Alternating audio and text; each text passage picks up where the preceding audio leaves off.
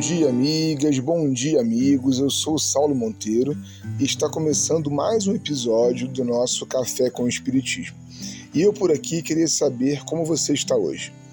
Desejo sinceramente que muito bem, mas olha, se não for o caso, calma.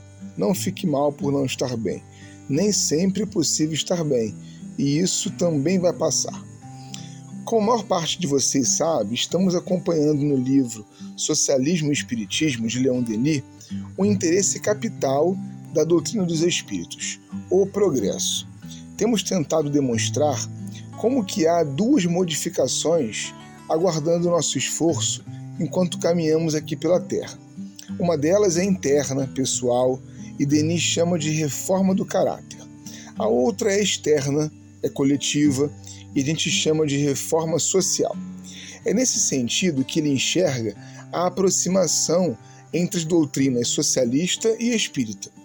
O socialismo teria, a seu ver, por objetivo promover condições de vida material melhores aos seres, a todos os seres, deixando espaço para que a vida intelectual e moral prevaleçam.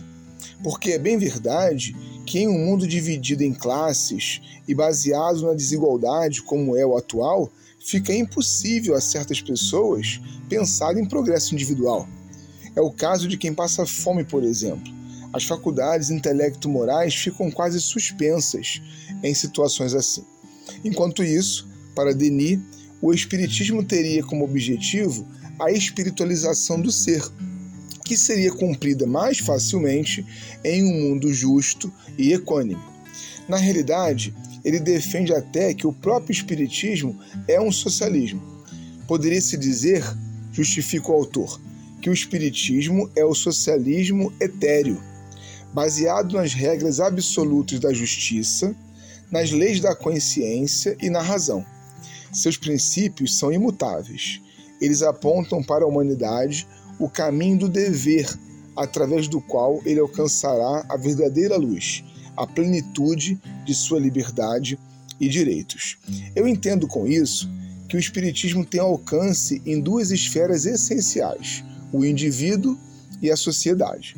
Trabalhar uma fortalece a outra, e talvez até nem seja possível implementar uma sem que a outra esteja pelo menos correndo em paralelo mas não há dúvida de que isso que Denis chama de socialismo etéreo começa pelo esforço de mudança de si mesmo.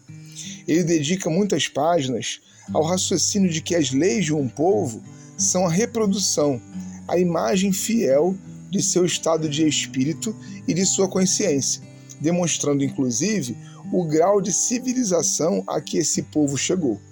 Assim, em todas as tentativas de reforma social, é preciso, diz ele, dirigir-se tanto ao coração do povo quanto à sua inteligência e razão.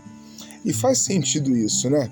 Para que uma comunidade, por exemplo, viva sob bases de justiça, de liberdade, de igualdade, são necessárias leis que vão reger esses valores, mas também uma prática moral que dê amparo a um comportamento adequado junto ao outro. Digo isso porque sabemos que, mesmo boas leis, ainda não resolvem se o ser não se comportar como alguém que tem os mesmos deveres do que todos. Há muitos exemplos de leis que, se praticadas, tornariam o mundo melhor. Elas existem, mas não são vividas. É uma fase humana ter boas ideias, mas ainda não possuir vontade suficiente para transformá-las em uma prática real. É nesse sentido que o Espiritismo se apresenta assim quase completo. A reforma social, para ser mais segura e prática, deveria começar pela reforma de si mesmo, diz Leon Denis. Então parece que a nossa luta é tripla: reformar o caráter, construir modelos de vida comunitária justa e seguir uma moral que nos mantenha no respeito ao direito de todos e reconhecendo que absolutamente todos possuem também os mesmos deveres. Não é pouca coisa, e por isso não vai acontecer assim de uma hora para outra.